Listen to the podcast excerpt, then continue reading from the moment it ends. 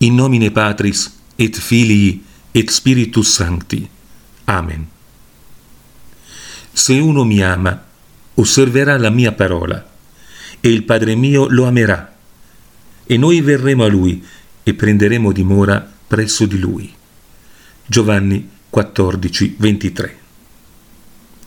Queste parole esprimono l'abitazione della Santissima Trinità nell'anima del giusto ciò che avviene quando una persona è nello stato di grazia.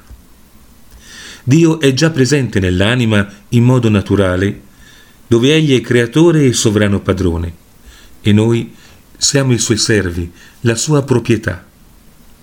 Ma con la grazia dei sacramenti, soprattutto del battesimo e della penitenza, Egli entra nell'anima in modo sovrannaturale, per stabilire una relazione diretta tra l'anima e se stesso come è nella sua intima natura, come la Santissima Trinità. Cos'è la grazia? La grazia è una qualità dell'anima che la rende partecipe della vita stessa di Dio, come un pezzo di ferro tenuto dentro le fiamme assume il calore e il colore del fuoco.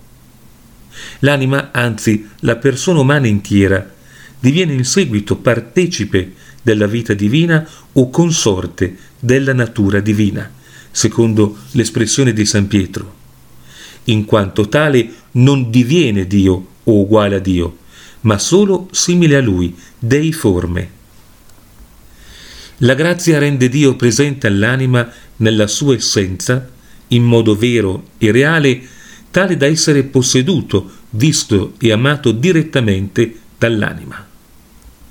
Si tratta dunque dell'unione dell'anima a Dio nel possesso, nella visione e nell'amore per Lui, che è in sostanza dello stesso genere dell'unione che avviene in cielo, l'unione della visione beatifica.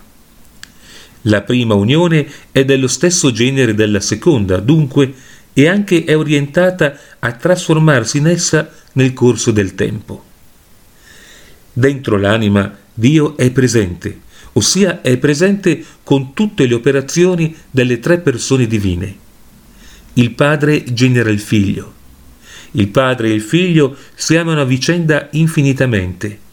Da questo amore procede lo Spirito Santo, vincolo reciproco dei due, ma distinto da loro. La Santissima Trinità è presente in noi non solo nella sua essenza, però, ma anche moralmente, per assisterci come Padre, Figlio e Spirito Santo nel nostro cammino verso il cielo. Egli è il nostro Padre e noi siamo i suoi figli adottivi, adottivi non nel senso legale e artificioso però, ma in senso reale. Ha dato potere di divenire figli di Dio. Giovanni 1.12. Per essere chiamati figli di Dio, e lo siamo realmente, Prima Giovanni 3.1. Abbiamo infatti ricevuto uno spirito da figli adottivi per mezzo del quale gridiamo Abba, Padre, e se siamo figli siamo anche eredi, eredi di Dio, coeredi di Cristo. Romani 8, 15, 7. Nel discorso della montagna, Matteo 5, 7, nostro Signore Gesù Cristo descrive il rapporto paterno come quello di un padre che conosce perfettamente il proprio figlio, ascolta le sue preghiere fatte in segreto, conosce i suoi bisogni e si prende cura di lui. In un altro luogo, Giovanni 3,16, esprime l'amore del Padre nei termini del sacrificio che fece del proprio figlio. Dio ci aiuta non solo da padre, ma anche da figlio e più precisamente da amico. Questa amicizia si caratterizza da una certa uguaglianza, anche se ovviamente non è piena, e da un'intimità e familiarità per mezzo di dolci comunicazioni e comunione. Le dolci comunicazioni vengono espresse nella parola del Signore. Non vi chiamo più servi, perché il servo non sa quello che fa il suo padrone, ma vi ho chiamati amici, perché tutto ciò che ho udito dal Padre l'ho fatto conoscere a voi. Giovanni 15:15. 15. Non solo ai suoi discepoli ha fatto conoscere ciò però, ma anche a noi, tramite il suo insegnamento durante la vita terrena e tramite la Santa Chiesa, nonché tramite tutte le ispirazioni interne al nostro spirito, quando per mezzo del suo spirito suggerisce a noi tutto ciò che avrà detto a voi. Giovanni 14, 26. La dolce comunione invece viene espressa dalla parola Ecco, sto alla porta e busso. Se qualcuno ascolta la mia voce e mi apre la porta, io verrò da lui, cenerò con lui ed egli con me. Apocalisse 3:20.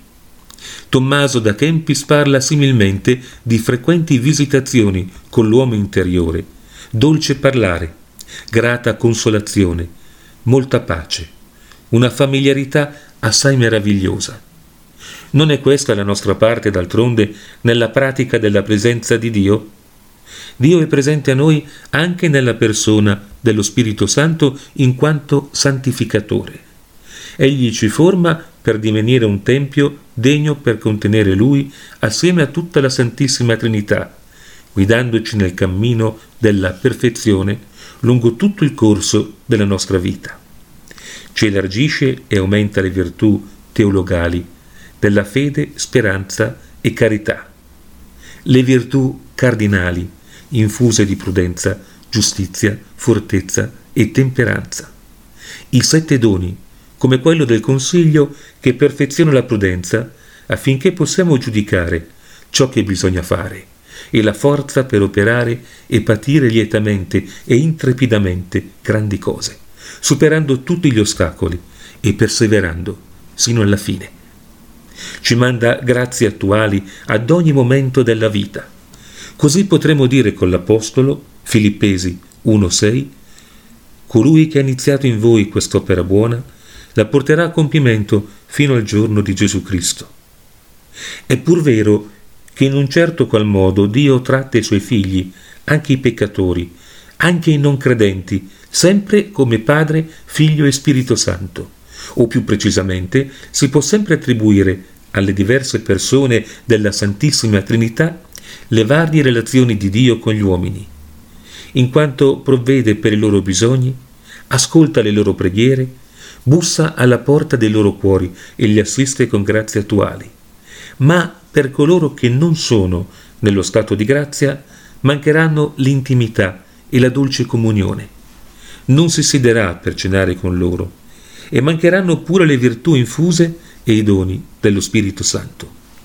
Infine, la vita spirituale è questa, contenere la Santissima Trinità nell'anima tramite la grazia, vivere nella presenza del Padre, del Figlio e dello Spirito Santo, essere l'oggetto dell'amore premuroso del Padre, l'oggetto familiare e intimo del Figlio, l'oggetto del potere santificatore dello Spirito Santo, spirito dell'amore reciproco del Padre e del Figlio contenere dentro nell'anima essere in rapporto diretto e intimo con queste tre persone, i tre ospiti invisibili dell'anima, che sono presenti per collaborare con noi e per aiutarci a raggiungere il cielo.